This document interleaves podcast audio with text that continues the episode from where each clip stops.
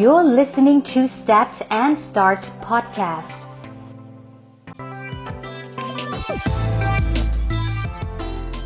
สวัสดีครับนะครับ เอาละครับ วันนี้นะครับรายการ Stat and Start EP ที่ 1 นะครับ ก็จะมาในสถิติที่น่าสนใจเรื่องแรกนะครับ วันนี้นะครับเรามากับสถิติของคนโสดอ่า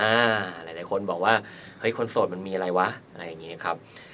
หลายๆ ครั้งเราดู Instagram เนาะ แล้วเราก็ดูเพื่อนๆ หรือเราไปเจอหญิงที่เราชอบเนี่ย เรามีความคิดเหมือนกันไหมครับว่าทำไมทุกคนไม่มีแฟนหมดแล้ววะทำไมการหาคู่ของเราเนี่ยมันยากจังเลยนะครับ หลายๆคนคงคิดเหมือนผมเนาะดังนั้นผมก็คิดแบบนี้เวลาไปงานแต่งเพื่อนเนี่ยโอ้โหเพื่อนเจ้าสาวเกินกว่าครึ่งเนี่ยมีแฟนหมดละโอ้จะหาคู่ยังไงดีวะ แต่จริง ๆนะครับจากบทวิจัยนะครับของ Meet and Lunch นะครับเป็นเว็บไซต์หาคู่เนี่ยเขาระบุไว้ว่านะครับ40%ของคนวัยทำงานนะครับ เป็นคนโสด โอ้โห เห็นตัวเลขนี้แล้วรู้สึกไงฮะ เฮ้ย สวนกระแสว่ะ ไม่เหมือนที่ฉันคิดนะครับ ประมาณ 17 ล้านคนเลยนะครับ ที่ที่ยังโสดอยู่ตรงเนี้ย โดยเฉพาะเพศหญิงเนี่ยที่มีปริมาณประชากรเยอะกว่าเยอะกว่าเพศชายเนี่ย ก็จะมีสัดส่วนในคนโสดที่เยอะกว่า ตรงเนี้ยชี้ให้เห็นนะครับ ทางเราพอพอเรามานั่งคุยกันผมนั่งคุยผมนั่งคุยกับเพื่อนๆที่ออฟฟิศบอกเฮ้ยจริงเหรอวะเลยไปหาข้อมูลเพิ่มนะครับ ไปดูข้อมูลของ EIC ดูนะครับ ธนาคารในพาณิชย์นะครับ EIC ระบุข้อมูลการสมรสและจดทะเบียนได้อย่างน่าสนใจว่า เทรนด์การเอ่อหย่าร้างเนี่ยมีเปอร์เซ็นต์เพิ่มขึ้นถึง 19.7%เปอร์เซ็นต์โอ้โห เยอะมากนะครับ ในขณะเดียวกันเนี่ยทิศทางของการจดทะเบียนสมรสเนี่ยมีเปอร์เซ็นต์ลดลงอย่างมีนัยยะ ส่วนทางกันนะครับ แต่งงานน้อยลงหย่าร้างมากขึ้น พอเราเห็นตัวเลขนี้แล้วมาประกอบกับตัวเลขแรก 40%คนโสดก็ดูเป็นไปได้ เออดูเป็นไปได้นะ คนโสดน่าจะเยอะอยู่นะ เออจริงๆเรายังมีโอกาสอยู่นะครับหลายๆคนที่ยังโสดอยู่ว่ายิ้มแก้มปิเลยเฮ้ยฉันยังมีโอกาสมีคู่ได้ พอตรงนี้เรามาเจอแล้วผมก็มีข้อมูลสแตทที่น่าสนใจอีกหลายอย่างเลยนะ ที่แบบเออมาชวนคุยขำๆนะครับ อย่างแรกคือ จังหวัดที่มีโอกาสาหาแฟนได้ง่ายที่สุด 60%คือกรุงเทพก็กรุงเทพก็ดงจะเป็นที่ที่หลาย ๆ คนมาเจอกันเยอะอะไรอย่างนี้บังคับนะครับอย่างที่สองคือ ผู้หญิงเนี่ยครับ ใช้เวลาประมาณนะครับประมาณ 15 นาทีเวลาไปเดทแล้วนะครับ คิดภาพว่าเราไปเดทกับผู้ชายเรากำลังกินข้าวกันละไปเดทกันละผู้หญิงเนี่ยใช้เวลา 15 นาทีไต่ตรองดู ว่าฉันควรจะไปเจอคู่เดทนี้อีกครั้งหนึ่งไหมในขณะที่ผู้ชายนะครับ ใช้เพียงแค่ 3 วินาทีตั้งแต่ที่เจอเป็นการตัดสินว่าครั้งหน้าจะมาเจอไหม ฟังแล้วผู้หญิงอาจจะน้อยเนื้อต่ำใจนะ บอกฉันแค่ภายนอกอย่างเดียวหรือเปล่า อันนี้เป็นตัวเลขทางสถิติเบื้องต้นนะครับ หรืออีกมุมหนึ่งที่เราไปเจอตัวเลขมาแล้วน่าสนใจมากๆนะครับ ก็คือเขาพูดว่าโอกาสที่คุณจะได้แฟนจริง ๆ หรือเป็นคู่ชีวิตในจากสถานที่เที่ยวเนี่ย หรือผับหรือบาร์เนี่ยแหละ มีอยู่ประมาณแค่สี่เปอร์เซ็นต์โอ้โห หลาย ๆ คนเหงาแล้วชอบไปผับไปบาร์นะครับแต่หาแฟนเนี่ยก็คงลำบากนิดนึงนะครับอาจจะต้องเปลี่ยนมุมมองไปหาที่อื่น หลาย ๆ คนก็เลยไม่ไปหาตามผับตามบาร์ถูกไหมครับก็เดี๋ยวนี้ก็มีโอกาสมีเครื่องมือดิจิตอลใหม่ ๆ ที่มาช่วยทำให้เราหาคู่เยอะมากนะครับ เราไปเจอมาอีกว่าเปอร์เซ็นต์ของคนที่ใช้ online dating app หรือเว็บไซต์เนี่ยสูงมากนะครับ ลองใช้เนี่ยสูงถึง 60%เลยทีเดียว ตรงเนี้ยมีมุมมองอะไรหลาย ๆ อย่างที่ทำให้เราเห็นโอกาสมาก ๆ เลยนะครับ เพราะฉะนั้นตรงเนี้ย เราก็เลยรู้สึกว่าเฮ้ยมันเป็นสถิติและมีพอชั่นของตัวเลขที่น่าสนใจมี volume นะครับก็เลยรู้สึกว่าเฮ้ยเราไปลองดู case study ของตัวอย่างของพวกแอปหาคู่อะไรแบบนี้มัน success บ้างไหมนะครับ ก็เลยไปดูตัวอย่างของแอปแอปหนึ่งครับ ที่เป็นแอปชื่อดัง หลายๆคนคงรู้จักดีนะครับ ชื่อว่าแอป Tinder นะครับคนไทยเนี่ยใช้แอป Tinder ไม่น้อยเลยนะครับแอป Tinder เนี่ยเติบโตอย่างมาก แล้วก็มีปริมาณยูเซอร์ใช้เนี่ยเยอะมาก ๆ เลยทีเดียวนะครับ Tinder วันนี้เนี่ยมี Account รวมกันเนี่ยเติบโตขึ้นมาเนี่ยวันนี้มีอยู่ประมาณเกือบเกือบ60 ล้านบัญชี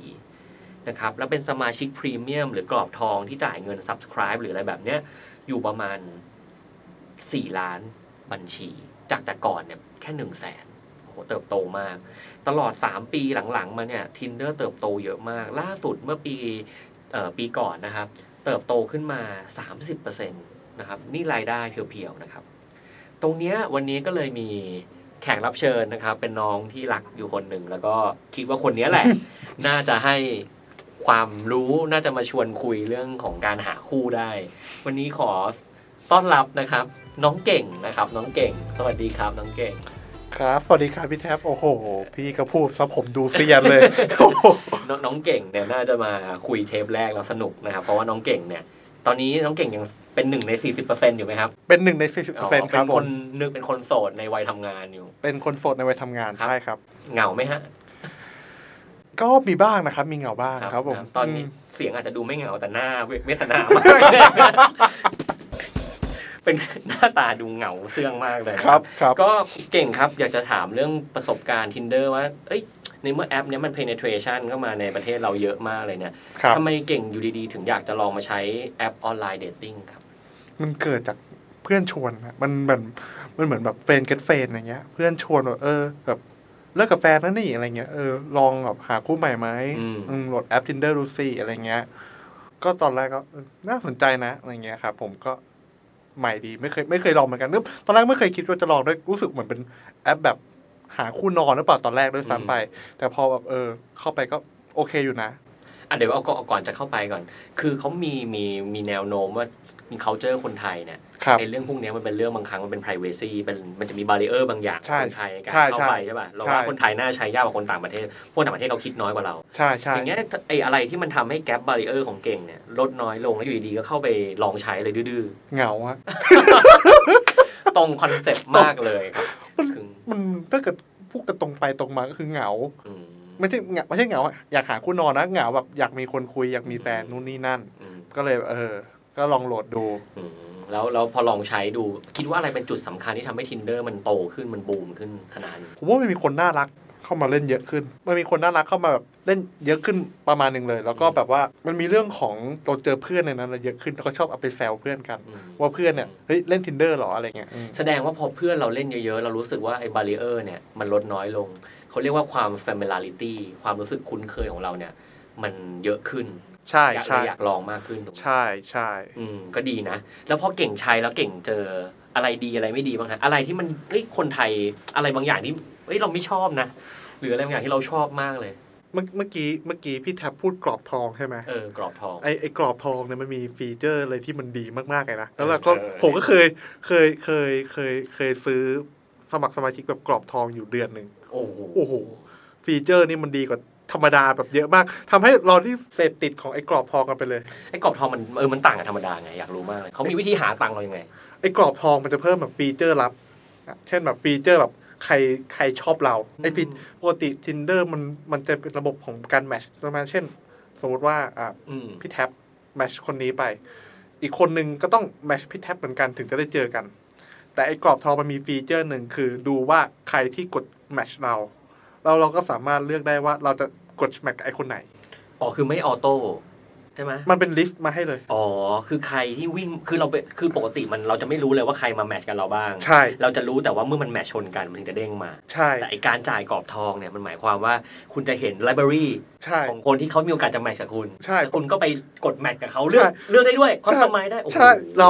มันเหมือนแบบว่า เราเราเลือกคนที่ชอบเรา มันได้เปรียบกว่าเยอะเหมือนเกมมันเป็นของเราอืมแต่เอ้ยแล้วอย่างนี้แพงไหมฮะให้ผมดูแย่เลยอะกรอบกรอบทองแพงแพงไหมมันมันมันมันแล้วแต่ว่าเราจะจ่ายยังไงอืมถ้าเกิดจ่ายเป็นเดือนก็ก็แพงที่สุดก็คือประมาณ 500 ถ้าเกิดจ่ายแบบ 6 เดือนก็ประมาณตก 3 400 แล้วแล้วตอนพอจ่ายมาแล้วพอเรา experience มันดีขึ้นอย่างเงี้ยมันมีโอกาสทำให้เราได้คู่จริง ๆ ดีไหมตั้งแต่ใช้ tinder มาเนี่ยออกไปเดทกับคนใน tinder มันกี่ครั้งแล้วฮะ อืมหืมเยอะไหมผมกลัวคนที่รู้จักฟังมันจังเลยเขาเรียกว่าทีทีบ่อยไหมฮะ ไม่ไม่ไม่บ่อยขนาดนั้นครับ เพราะว่าเอ่อด้วยตัวของผมเองดีกว่าเอาก็คือเราจะแมทช์เฉพาะคนที่แบบอยากคุยจริง ๆ เพราะฉะนั้นนะครับผมก็เลยโอกาสที่จะได้ไปคุยได้เจอกันจริงๆ มันจะน้อยลงสัดส่วนจะน้อยลงเรื่อยอืมๆใช่ ก็ก็แสดงว่าเราก็แชทแชทกันไปก่อนฉันไปก่อน แล้วก็ค่อยไปเจอใช่แล้วมันจะไม่เหมือนเมืองนอกคนต่างชาติเนี่ยเขาอาจจะแบบไปเจอเลยเขาใช่ชอบนัดเดทแต่คนไทยเนี่ยอาจจะมัแบนบมันอาจจะมีแชทแชทอะไรเล็กๆน้อยๆก่อนใช่ไหมแบบหาคู่นอนอะไรเงี้ยอ๋อเออแต่แล้วขก็องมีแต่ของเก่งไม่ใช่แบบนั้น ไม่ใช่แบบนั้นอ๋อไม่ใช่แบบนั้นดีครับ ก็แล้วเป็นยังไงบ้างครับ คิดว่าตลาดแบบเนี้ยทำเออแล้วทำไมเราใช้ไปเดือนหนึ่งอยู่ดีอืก็มอยู่ใช้ไปอยู่จ่ายตังค์อะอยู่จ่ายแล้วเป็นกรอบทองอยู่ใช่ไหม อยู่ดีเราเราเราเอาทิ้งเลย ไม่อยากคือมาหารคนแมมัทนช์ละมันมีอยู่มันมีอยู่อย่างหนึ่งนะอันอยากอยากจะเล่าจริงอืมๆเพราะว่าเห็นเมื่อกี้เห็นพี่แท็บพูดเรื่องของคนที่มันโสดมากขึ้น คือเรารู้สึกว่าบางทีพอเราแมทช์เยอะขึ้นเราคุยเยอะขึ้น เรารู้สึกเหงามากขึ้นนะโอ้โหมามาดราม่าเฮ้ยมามามาไม่ดีฟนะฮะไม่ไม่ได้ทำไม่เอได้อทำทำไมถึงเหไม่งาได้เออเออลองแชร์ไปเหงามาก อันนี้ก็ไม่เคยพูดให้ใครฟังมาก่อนนะแต่ก็รู้สึกว่าแบบพอ เหมือนเราคุยเยอะขึ้น คุยเยอะจน ไม่รู้ว่ามีใครอยากคุยกับเราจริง ๆ หรือเปล่า อ๋อ เพราะมันเจอพูไลบรารีเยอะมาก ใช่ แล้วมันก็ลองคุยไปหมดจนมันเหมือนแบบสรุปสรุปแล้วเราทำไปทำไมเราทำเราทำอะไรกันอยู่เราทำอะไรอยู่ว่าคุยกันอยู่กกันลายแน่กลายเป็นกลายมาเรายิ่งเหงาในใจมากขึ้นยิ่งเหงาในใจมากขึ้นโอ้โหนะครับแล้วก็ผมก็เลยแบบ เออเลิกเลิกตรงเลิกไปก่อนพักไปก่อนก็คือ รอให้โชคชะตามันแบบพามาเจออ๋กัอนคือแสดงว่าตอนจ่ายกรอบทองเนี่ยมันดูเป็นมันดูเป็นความตั้งใจมากเกินไป มันก็เลยใช่ทำให้ทุกวันเราหมกมุ่นว่าเราจะไป ยิงกับใครอะไรยังใช่ไงแต่พอเราไม่จ่ายตังค์มันก็ปักไปตามธรรมชาติที่มันถูกแมทต้องมาตรงกันถูกไหมถูกต้องคือพอจ่ายตังค์ปุ๊บรู้สึกว่าเออกูต้องได้ กูต้องมีแฟนในเร็วๆนี้อืมกูต้องแล้วพอฝึกพอพอเจอแล้วคุยแล้วมันไม่คลิก มันก็จะแบบว่าเฟลเฟลเงาเงามันก็จะแบบเออมันเหมือนเหมือนเราคุยเยอะมาก จนแบบเรา ไม่รู้จะคุยทำไมเคยเคยคุยมากสุดกี่คนพร้อมกันใน tinder อ่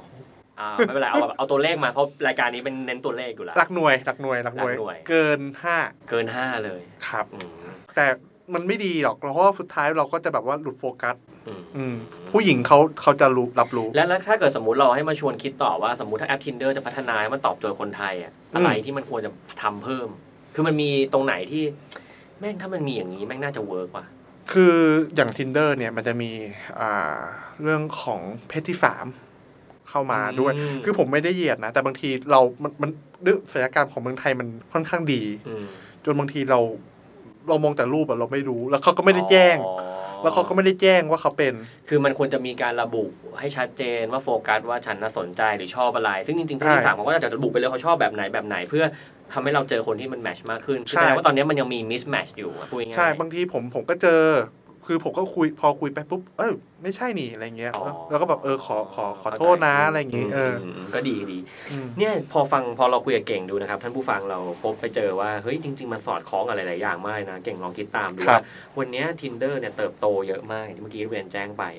แล้วมันมีเหตุผลมาก ๆ ที่บริษัทยักษ์ใหญ่หลาย ๆ บริษัทเนี่ยเข้ามาเล่นเกมตรงนี้อยู่ เราเห็น Facebook Dating อืม ที่เข้ามาเปิดเพื่อที่จะแข่งกับตรงนี้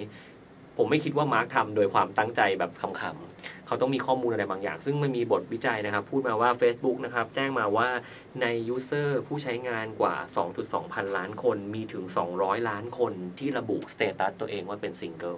ครับเก่งมองว่าไง คนโสดเยอะเนาะคนโสดเยอะ จริงๆโสดจริงปะก็ไม่รู้อ๋อจตั้งริงไว้อยู่ๆจริงๆจริงๆมีแฟนแล้วแต่ตั้งโสดก็เยอะแยะไปอ๋อไม่เอาไม่เอาไม่เอาชีวิตจริงก่อนนะครับผมครับผมแต่เดี๋ยวตรงเนี้ยพอเราเห็น stat เรื่องเอ่อวอลลุ่มคนโสดเยอะๆ แล้วก็เห็นพวกโอกาสทางแอปเนี่ยวันนี้ในมุมของสตาร์ทเราอะเราคิดอะไรหลายๆอย่างได้เหมือนกันนะครับเราเราเราเห็นมิติของ relationship consultant อะเยอะมากเลยเนาะถ้าเก่งพูดถึง relationship consultant คิดถึงอะไร คิดเหมือนพี่มาพี่คิดถึงทุกวันศุกร์รายการอะไรฮะ รายการดึกๆอะที่เป็นดีเจ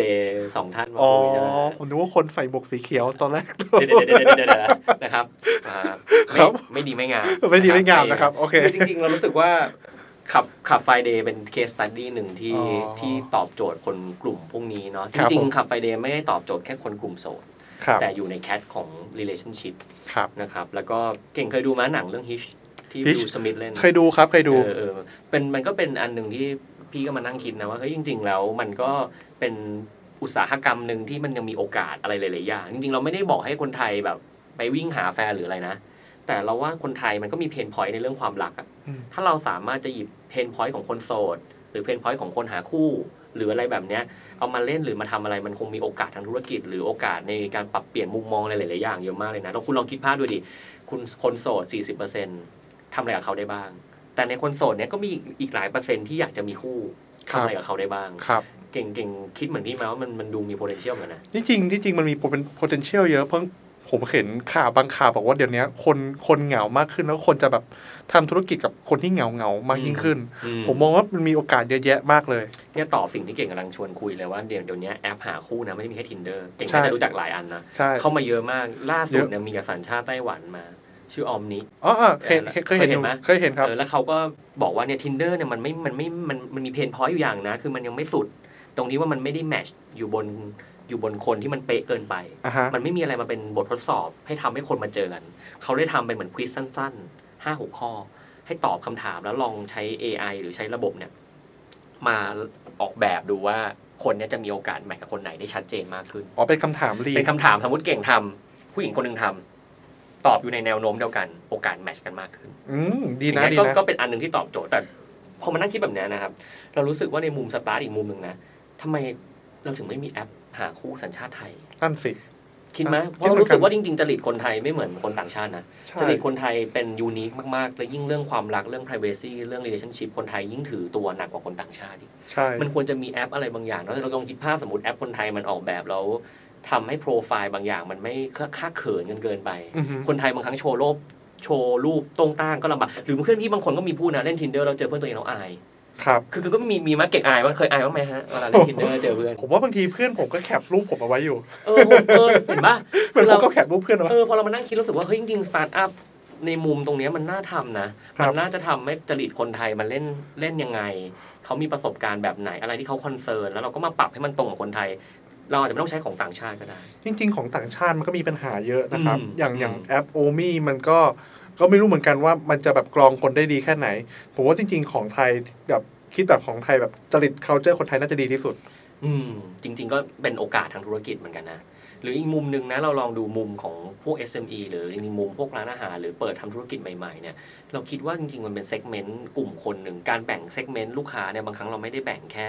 เขาเรียกว่าอะไรนะ ไม่ได้แบ่งแค่ demographic ในเรื่องของอายุ generation หรือบางครั้งเราไม่ได้แบ่งในมุมของ คนแก่คนหนุ่มไม่ได้แบ่งตามคนอย่างนู้นอย่างนี้ แต่เราสามารถแบ่งตาม status ของเขาก็ได้อืมแล้วเราอาจจะจับ target คนแต่งงานแล้ว คนมีครอบครัวคนโสดอืมซึ่งจริงพอเราเห็นตัวเลขคนโสดมันมี volume ค่อนข้างเยอะ คุณอาจจะคิดโปรโมชั่นทำออกแบบร้านทำทำร้านอาหารให้มีอะไรพิเศษเกี่ยวกับคนโสดหรือมีมุมคนโสดหรือมีศาลาคนเศร้าอืมอย่างเงี้ยเก่งมองว่างานเป็นได้ไหมผมผมว่าจริงๆแล้วเรื่องของ behavior นี่มันมีจุดที่มันแตกต่างกัน ของแต่ละประเทศบางคนอย่าง tinder ต่างประเทศเขาเท่าที่ผมเคยคุยกับฝรั่งนะครับ ไม่ได้เจอฝรั่งใน tinder นะฮะเพื่อนเป็นฝรั่ง เขาบอกว่า tinder จะแบบหาคู่นอนอืมของของมของแต่ของแต่ของของของคนไทยเนี่ยเขาเจอคนไทยคือหาคู่จริงอืมๆหาไปจริงๆบางทีอาจจะแบบโคกับพวกร้านอาหารอืมหรือถ้าเกิดเป็นแอปคนไทยเช่น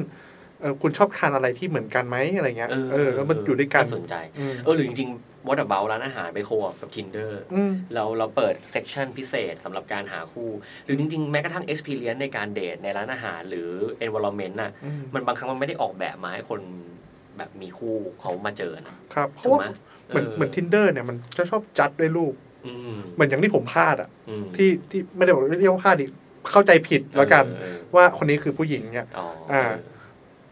tinder มันจัดด้วยรูปถ้าเกิดสมมติมันมันมีรายละเอียดที่ชัดเจนเพิ่มเติมขึ้นมา in detail ก็แสดงดีว่าขึ้นทั้งออนไลน์จริงๆออฟไลน์ก็สามารถจะมาจับกลุ่มตรงนี้ได้ สามารถได้จะทำพาร์ n เนอร์ชิพหรือทำ special promotion season หรืออะไรที่มาจับ segment ตรงนี้ได้อยู่เนาะเพราะ volume มันก็ไม่น้อยนะ น่าสนใจครับ เพราะว่าอืมอีกจุดอีกอุปสรรคหนึ่งที่น่าสนใจนะ คือการการแมทช์ของ tinder เนี่ยข้อสำคัญคือจะได้เจอกันหรือเปล่าอีกเรื่องหนึ่งอืมมันเป็นท้าทายตรงนี้ แสดงว่าถ้ามันมีที่ที่ไหนที่มันทำให้เราครบลูป เหมือนอืมเป็นวันสต็อปใช่มีโอกาสได้เจอจริง ๆ ด้วย แล้วก็ได้เจอจริงๆมีด้วย environment มี first impression ที่ดี ที่ดี การที่จะทำให้คุณ drive traffic ไปร้านอาหารคุณก็อาจจะง่ายขึ้น ใช่เพราะเขาตั้งใจจะไปร้านคุณ เพราะเขารู้สึกว่าร้านคุณเซิร์ฟ tinder สมมติร้านเนี้ยอ่าฮะ authorized by tinder ว่าเป็นร้านอ่าฮะที่เหมาะกับการมาเดทอ่าฮะเฮ้ยน่าสนใจเหมือนกันนะ ใช่ เออหรือหรือดีนะหรือลองคิดภาพครับอะสมมุติว่าถ้าเกิด match ชนะ แต่ถ้าอยากจะคุยต่อคุณต้องไปเจอกันที่ร้านแล้วแลกเออแลก contact กันเออเออเป็นแบบสไตล์คนไทยอะไม่อยากอ่าเจอออนไลน์ไม่รู้จักน่ากลัวไม่ต้องอะไรไปเจอที่ร้านแล้วเออในร้านก็มี security มีอะไรอะไรป้องกันให้อะไรอย่างเงี้ยเอแบบเออเออเออเออเจอกันต่อเออไม่เลวไม่เลวเนาะครับหรืออีกมุมหนึ่งเก่งมันเราไปเจอมาว่าเฮ้ยเรามานั่งคิดวันวันหนึ่ง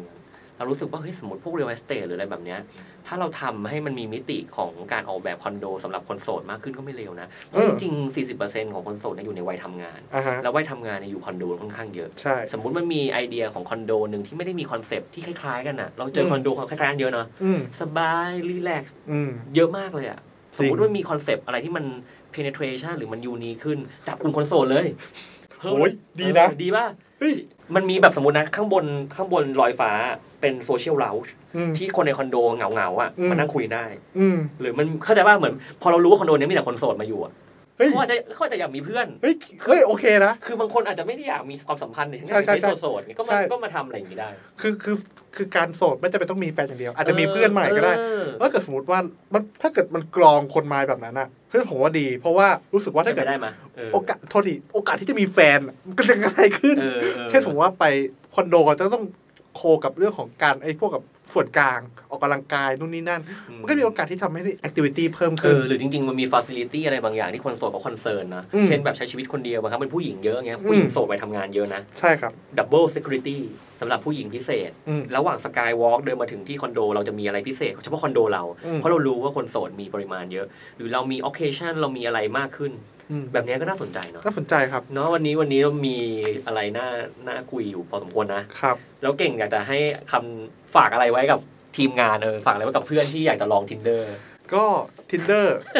ก็คือจุดเออเอาคนโสดคนโสดเหมือนเราดีกว่าอะคนมีอะไรโสดแนะนำนี่โสดโสดมานานเนี่ยเอางี้ก็โสดมานานโสดมาประมาณอ่าห้าหกเดือนโอ้โหกำลังสดเลยกำลังสดเลยอะมีอะไรอะไรคือการสดหมายถึงว่ากำลังแผลสดเลยอ๋อกำลังแผลสด ไม่สดแล้วก็เริ่มแห้งเริ่มมีสะเก็ดเล็กๆแล้วเออแห้งเริ่มแห้งอะเดี๋ยเก่งรออธิบายหนะเอ้ยมีอะไรฝากไว้ให้คนฟังที่เขาโสดแล้วเขาอืมก็ลองเปิดใจ เปิดใจเปิดใจ tinder มันก็ภาพแรกของผมผมเจอ tinder รู้จัก tinder ครั้งแรก มันคือแอปหาคู่ได้ยินมาเป็นอย่างนี้ มสุดท้ายเพื่อนเขาก็ลองแนะนำดู เพราะมันที่จริงมันไม่ได้เป็นอย่างนั้น อืมอืมแต่สุดท้ายแล้ว tinder มันก็เหมือนอีกโลกโลกหนึ่ง อืมสุดท้าย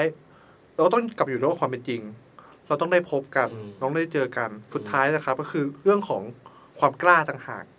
อืมที่ที่จะเป็นอ่า เหมือนคีย์สำคัญในการที่ทำให้ความสัมพันธ์มันดีขึ้นยั่งยืนความกล้าความกล้าที่จะชัดเจนชัดเจนความกล้าอืมใช่ จริง ๆ สิ่งที่เก่งพูดเนี่ยมันแอบไปสอดคล้องกับตัวเลขหนึ่งที่พี่ว่าน่าสนใจครับคือตอนเรานั่งหา article มานั่งคุยกันวันเนี้ยพี่ก็ไปเจออันหนึ่งเขาบอกว่าเจ็ดสาเหตุที่ทำให้คนเราเลิกกันมากขึ้นอืมเพราะมันมีเทรนด์การหย่าร้างอ่าฮะเกิดขึ้น แต่ไปเจอ point หนึ่งรู้สึกว่าเฮ้ยมันจริงนะเขาพูดว่าถ้าเกิดคนเรามีปัญหาและเงียบอืมจะส่งผลอย่างมาก กับความสัมพันธ์อืมเรารู้สึกว่าเฮ้ยจริง ๆ ปัจจุบันเนี่ยคนเราก็ไม่ได้พอมันมีโซเชียลอะ บางครั้งมันก็ก็ทำให้เราคุยกันน้อยลงนะอืมเราเราเท็กซ์กันมากขึ้นแต่เราหันหน้าหากันน้อยลงเหมือนกันอืมหรือจริงๆแล้วหลายๆคนเขารู้สึกว่าเอ้ยเงียบอาจจะดีที่สุดอืมแต่จริงๆมันไม่นะอืมมันเป็นตะกอนอะไรบางอย่างเหมือนกัน แล้วก็ เรารู้สึกว่าการหันหน้ามาคุยกันอะมันไม่ใช่ว่าต้องหันหน้ามาคุยเดี๋ยวนั้น ไม่ใช่แบบโกรธอยู่แล้วมึงจะคุยจะคุยอย่างนี้ก็ไม่ใช่หรือจะแบบทะเลาะกันเออบางคนก็จะแบบว่าเออเฮ้ยอย่าอย่าอย่าวางหูนะเฮ้ยอืมอย่าเดินหันหลังให้คืออืมมันไม่ใช่คำว่าหะไม่ให้เงียบคือไม่ใช่ว่าไม่เคลียร์แต่ให้หันหน้ามาคุยกันในเวลาที่เหมาะสมใช่อะไรครับแบบเนี้ยรู้สึกว่าเฮ้ยตรงเนี้ยเรามานั่งคิดว่าหลาย ๆ หลาย ๆ คู่อะทำไมคุณถึงสามารถจะไปเล่าความสัมพันธ์กับเพื่อนคุณได้ แต่คุณกลับไม่หันหน้าคุยกับแฟนอืมทำไมคุณถึงรู้สึกว่าเพื่อนคนอื่น โทรหาเพื่อนมึงเบื่อเขามากเลย แต่ทำไมเราถึงไม่หันมาคุยกับแฟนเราทั้งๆที่เขาเป็นคนที่เป็นต้นเหตุ หรือเป็นคนที่สามารถจะแก้ปัญหานั้นได้โดยตรง ใช่ครับเนาะแต่จริงๆเอ้ยพอนั่งคุยแบบนี้จริง ๆ ไม่แน่วันหนึ่งธุรกิจเพื่อนคุยกับเพื่อน หรือพอดแคสต์ ปรึกษาความรักก็อาจจะเป็น next step ของพวกเราได้เหมือนกันนะใช่เหมือนบางทีคุณบางแล้วมันทีมีอะไรหลายๆอย่างนะ อย่างเลิฟคอนซัลท์น่าสนใจอืม อืมอืมโคตรเหมือนเมืองไทยยังไม่ค่อยมีใช่นะจริงๆเซกเตอร์เนี้ยมันเป็นอะไรที่เล่นน้อย แล้วเป็นครับ เล่นในมุมละครกันเยอะ ใช่ เล่นในภาพยนตร์แต่จริงๆมันมันจริงๆในบริบทของ การใช้ชีวิตจริง ๆ มัน need นะใช่อุ๊ยคิดได้หลายอย่างเลยนะ ของอืม premium product อะไรโหมันมันมันไปได้หมดแหละนะครับ วันนี้สแตทแอนด์สตาร์นะครับ ขออนุญาต wrap up สุดท้ายให้ฟังนิดนึง ภายใต้ตัวเลขที่น่าสนใจเรื่องของปริมาณคนโสดนะครับ ในวัยทำงาน 40%นะครับ น่าสนใจไม่ใช่วอลลุ่มน้อยๆเลยทีเดียว แล้วก็ปริมาณเทรนด์ของการหย่าร้างที่มีโอกาสสูงขึ้นมากเทรนด์การแต่งงานที่ลดลง ตรงเนี้ยน่าจะเป็นจุดตั้งต้นให้หลาย ๆ คนไปคิดในมุมต่าง ๆ การเข้ามาของแอป Tinder วันนี้ก็มีมาแชร์ให้ฟังจาก เอ่อ user จริงนะครับ เป็นกรอบทองด้วย แล้วก็คิดว่าตรงนี้น่าจะเป็นจุดตั้งต้นที่ทำให้คุณเห็น experience หรือจริง ๆ มันมีประโยชน์นะ มันก็ไม่ได้แย่สักทีเดียวนะครับ แอปพวกนี้มันก็มีไว้เป็น tools ถ้าเราใช้มันเป็น tools แล้วเราใช้มันในมุมที่ดี มันก็ไม่ได้มีอะไรแย่กับอีกมุมหนึ่งคือ start วันนี้ก็มีหลายๆไอเดียเลยเนาะที่เราโยงกัน ไม่ว่าจะเป็นไอเดีย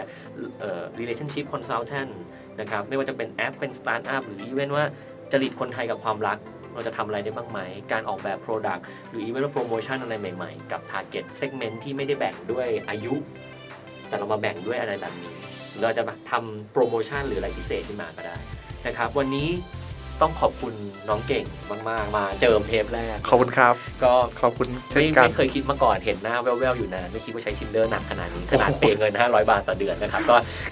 ครั้งครั้งเดียวแล้วไม่เลิกเลยอ๋อได้เลเราเลิยกได้เลยไม่อ๋อยังยังครับตอนนี้เก่งยังเหงาอยู่นะครับ ก็ใครผ่านมาแถวสามย่านก็แวะมาคุยกับเก่งได้นะครับก็ขอบคุณเก่งมากนะครับ แล้วก็ครับหวังว่า Stat and Start เทปนี้นะครับจะเป็นจุดตั้งต้น มิติใหม่ๆ ในมุมมองต่างๆของคุณนะครับ แล้วเรามาพบกันในเทปหน้าแล้วเดี๋ยวลองดูว่ามีแขกรับเชิญอะไรมาอีกไหมนะครับ พบกันได้นะครับวีคหน้านะครับ Stat and Start สวัสดีครับ หากคุณชอบ Stat and Start สสถิติเพื่อทุกการเริ่มต้นนะครับ อย่าลืมให้กำลังใจพวกเราโดยการกด subscribe นะครับ หรือว่าไปกดไลค์บนเพจ Facebook แต่ and start นะครับ แล้วพบกันครับ